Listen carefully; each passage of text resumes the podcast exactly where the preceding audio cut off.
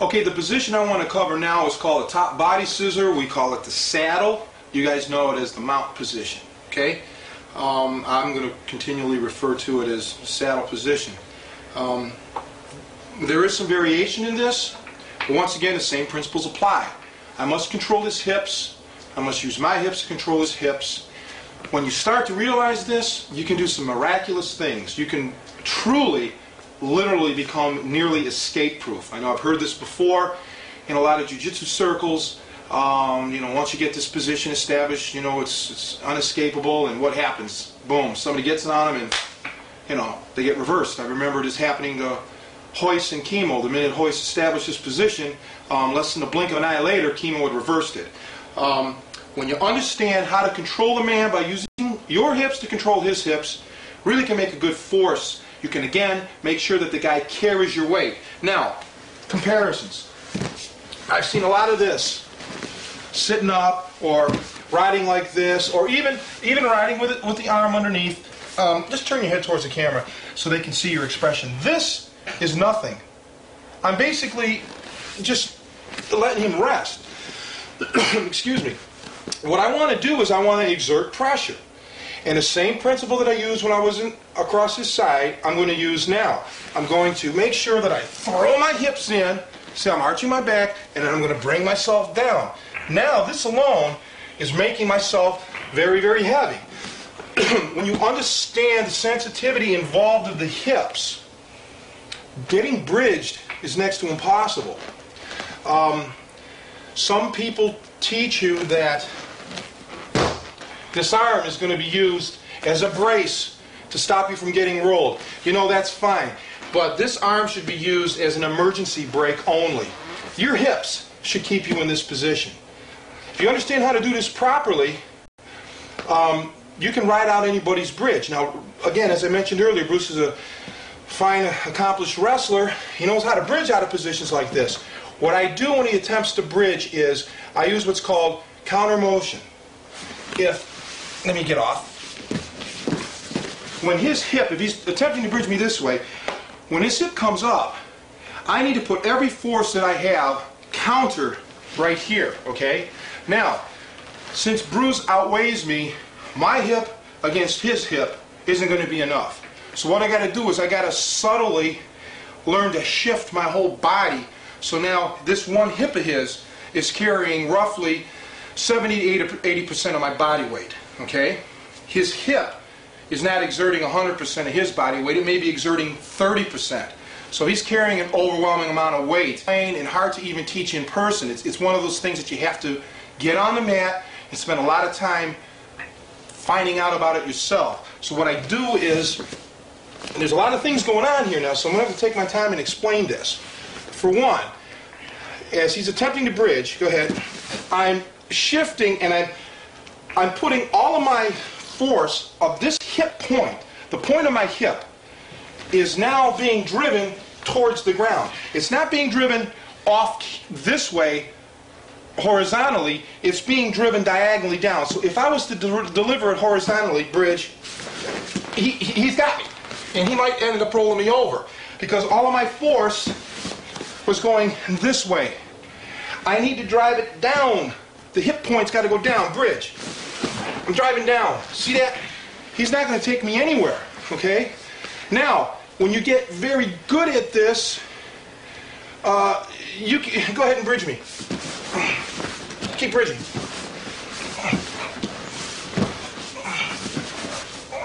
I can ride him without using my hands, okay? Um, it's all about learning to, just relax, Bruce. It's all about learning to shift, okay? I'm using my legs as an anchor, okay? I really don't want, flatten your legs. I really don't want this to happen too much, okay? I always want to make sure, let me get my legs back on there. I always want to make sure that I have good control on my opponent, okay? Doesn't mean that I have to grapevine him, because as long as I'm causing him pain in his legs, he's going to attempt to get rid of that pain, and he's just going to flatten out and break the grapes. So what I want to do is, what's called in wrestling, is a heel back. So when I notice that if he's going to break the grapes, I'm just going to heel back. Let's turn sideways. I'm I'm here. I'm bringing my, is break the grapes. I'm here, I'm heeling here, okay? I can even cross. But notice, I'm driving with my hips, I'm bringing his legs up. Let's turn to, the, to your right. And I'm creating good pressure on him, okay? Now, another important point. Let's get back to normal position. I'm squeezing with my thighs. I want to make everything tight, tight on this guy. So I got my hips low, squeezing, heeling back. It's very uncomfortable for him. He's breathing heavy here. And I haven't even started manipulating his head, okay? Which is another important factor. I earlier said I don't want my opponent to be in a natural position. When I'm saddled on the guy, I don't want him looking at me, okay? I don't like that. Um, I want to take his head and drive it away, okay? This is all established. I'm driving nice. Take this head this way, okay? I can end this fight. I don't care who he is. He could be Joe Powerlifter. I'm going to end this fight right here with a nice nasty neck crank. Um, the whole point here, I don't want him looking at me. We're going to get in later when we get into neck manipulations. You're going to see how many ways I can torture this guy from here. Key point though, don't let him look. Keep control. Stay low. If I decided I want to go for an armbar, I'm going to move up and we're going to show you that next, some of the variations from this position. Okay? Another key point, let's turn to the side. I want you to watch my legs. I don't believe in exerting slow gradual pressure, okay? Slow gradual pressure gives this man time to counter. What I like to do is do short bursts, you know, like boom and then back. Not to get a submission, but just to let him know that he's not going to be able to relax when he's down there. My whole point is to make this man make a mistake. I'm not here to wait for him to make a mistake. It's up to me to make him create one. So my point here is use short bursts, pinch your knees, lower your hips. Again, not a 45 degree, keep it at a 30 degree. Make him carry your weight. Turn his head away from you, like this if possible. And you should have a pretty secure hold down. And that's some of the basics of the top body scissor, also known as a saddle. If you can control a man's head, you can control his body. Where the head goes, the body follows. This is an important principle, and it's one that should be burned into your memory banks, okay? At all times, whenever possible, without risking anything to yourself, manipulate the guy's head. Don't let him stay calm. Don't let him stay, don't let his spine be aligned, okay? A lot of times what I'll go for when I'm saddled is an underarm, under neck control with one of my arms, okay? I like to do that. When I do establish that, again, let's get to the, let's turn this way. As in all the other positions, unless I'm going for some crazy choke, I want, I don't want the space to exist here. Want it nice and tight. Need be, I'll try to grab his tricep. Keep my head down low. Just to make it hard on him, okay? My body, when I'm riding him, should never generally be directly in line with his, okay?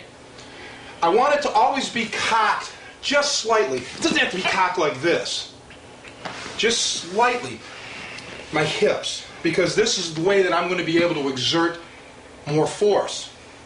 It's very important that you realize this because maintaining a position in itself is not going to win you the fight. You got to hook this guy, either by a punch, strike of some sort, uh, or, or a submission hold.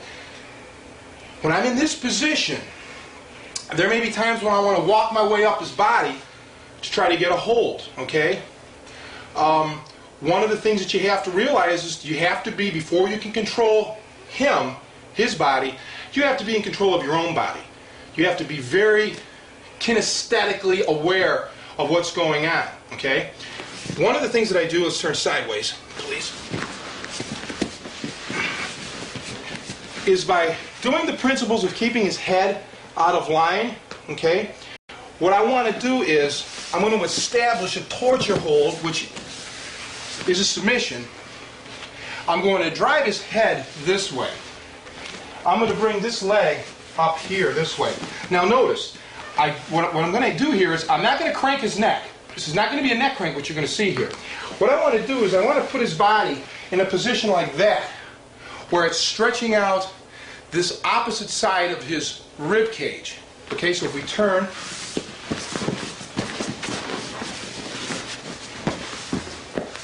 he's going to end up like this.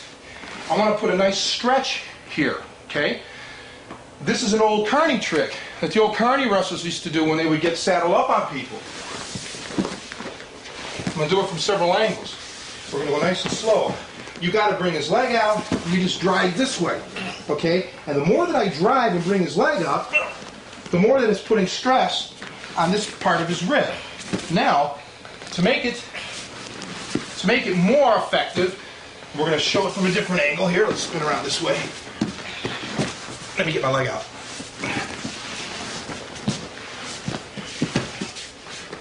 Bring it up here. Do this, and this is all done in one motion, but I'm breaking it down now. Is I'm going to take his arm and pass on here. And this is very uncomfortable on him. And what this allows me to do is to slide up into different kind of arm bars.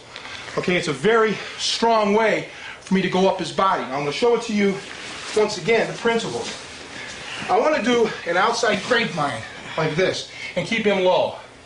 Before he has a chance, if he's attempting to break it, go ahead break it. I can lift up and control it and just go to here and start driving him. Then just pass his arm. Now I can slide up and get my arm bars here or take it across his face. There's no point in me sliding around and, and going down to my back. I don't want to do that. Gives him too many chances to counter. So, let's get back to that. So what I did is, from a heel back, brought him up. Now notice that I shifted my body.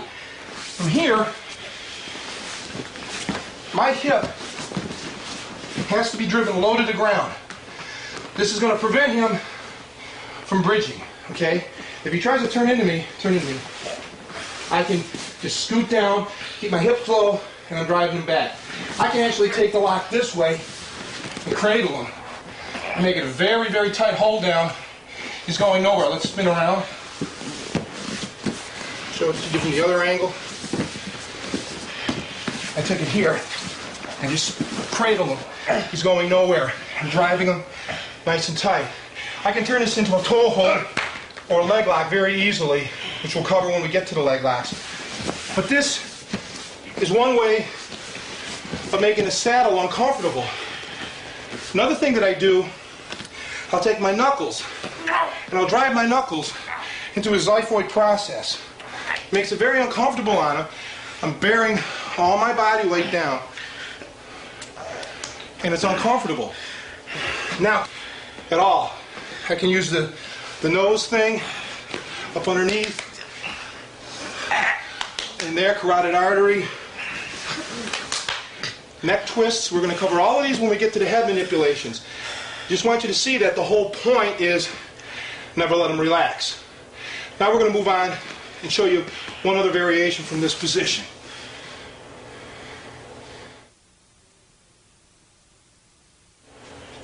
Okay, some of those points that I just covered, bear in mind that I've been doing this for over 20 years. Um, these are not designed to end the match as far as getting a submission hold or something like that. The whole key point is we want to make this guy's life as uncomfortable and as annoying as possible. When you keep somebody placid and in a good frame of mind, it allows them to think clearly. What we have to try to do is disrupt that clear thinking. Do little things that are slightly antagonistic. Get his blood pressure up. Get him boiling. Get him mad. Make him lose his temper. Because that's when the guy's going to start making mistakes. Now, very important point. Transfer of energy from the saddle position to a slightly seated position when you're saddling up on the guy.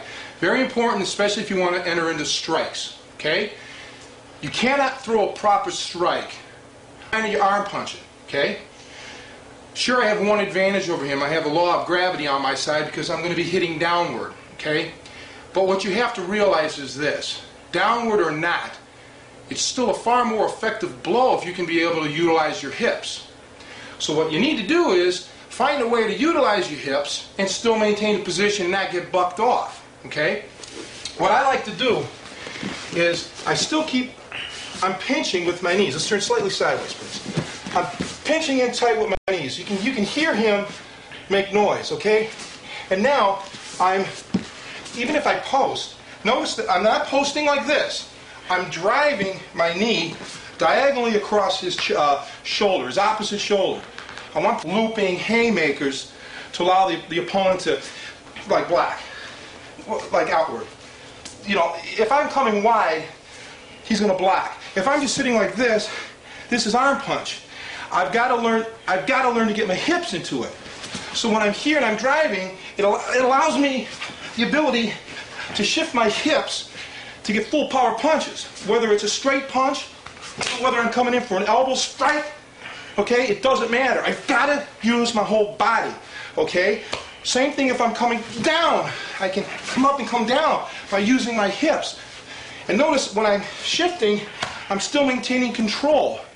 The key thing here is, guys, when you're striking, don't make it an arm punch. Utilize your hips. You may take, it may take you 10, 15 arm punches.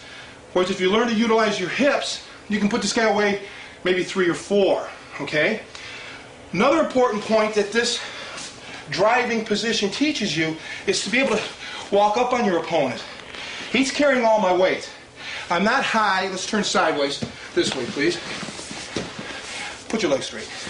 I'm not up here where there's space. I'm here, and I'm moving up on him at all times. My opposite leg, if I would switch position, this leg is at all times pinching. I'm nice and tight, okay? This is going to allow me to move up on him. I don't ever want to do this and create, let's turn directly this way. I don't want to, more, straight to the camera, please. I don't want to have any kind of space like this. This is crazy. It's going to allow him his jujitsu escapes. It's going to allow him to maybe get underneath here. And yes, I know there's counters to this, but if, if the guy's good and fast, he's just gaining advantage. I don't want him to have it. So, as in the other positions, we always want to make sure that this man is carrying my weight. So if we turn sideways, please. I go maybe from here to here. And I'm moving up on him, making sure he's carrying my weight. This gives me the opportunity, notice the shifting of the hips, to allow me to th throw straight punches of any kind, to come in with elbow strikes, and also from here allows me to throw my whole weight down for headbutts. When you do a headbutt, for example, you don't want to use your neck. You want to use your whole back. So this allows me that uh, option to put a full power headbutt on the guy. Um, another key thing is this position shouldn't be ingrained in your mind as the ultimate goal. Okay? I've seen some noted a noted jiu-jitsu guy get into this position and find himself unable to submit his inexperienced opponent. And he was in this position for upwards of 15 minutes. Fellas, cronies, if it isn't happening by then, you should have been out of there, okay, a long time before that. Use this position as one of many. Expand your arsenal. Realize that you're going to have at your disposal far more submission holds than, than exist in jiu-jitsu, okay?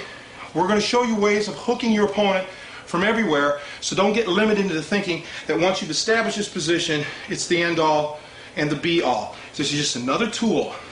Important point though is I want to make sure that I am in control.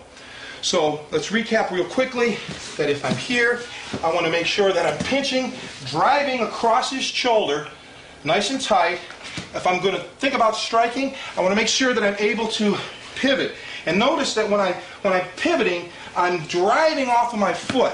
Just as if I was standing, if I was standing and throwing a strike, the strike doesn't come from here. The strike doesn't even come from the hip. The strike starts from the foot. It starts from the toe. It's getting driven all the way up, through the hip, through the shoulder, and extended. Same principle on the ground. I'm here, the move starts with the toe driving, then the hip, shoulder, and arm. So it's very important. even when striking, have ultimate control over your opponent.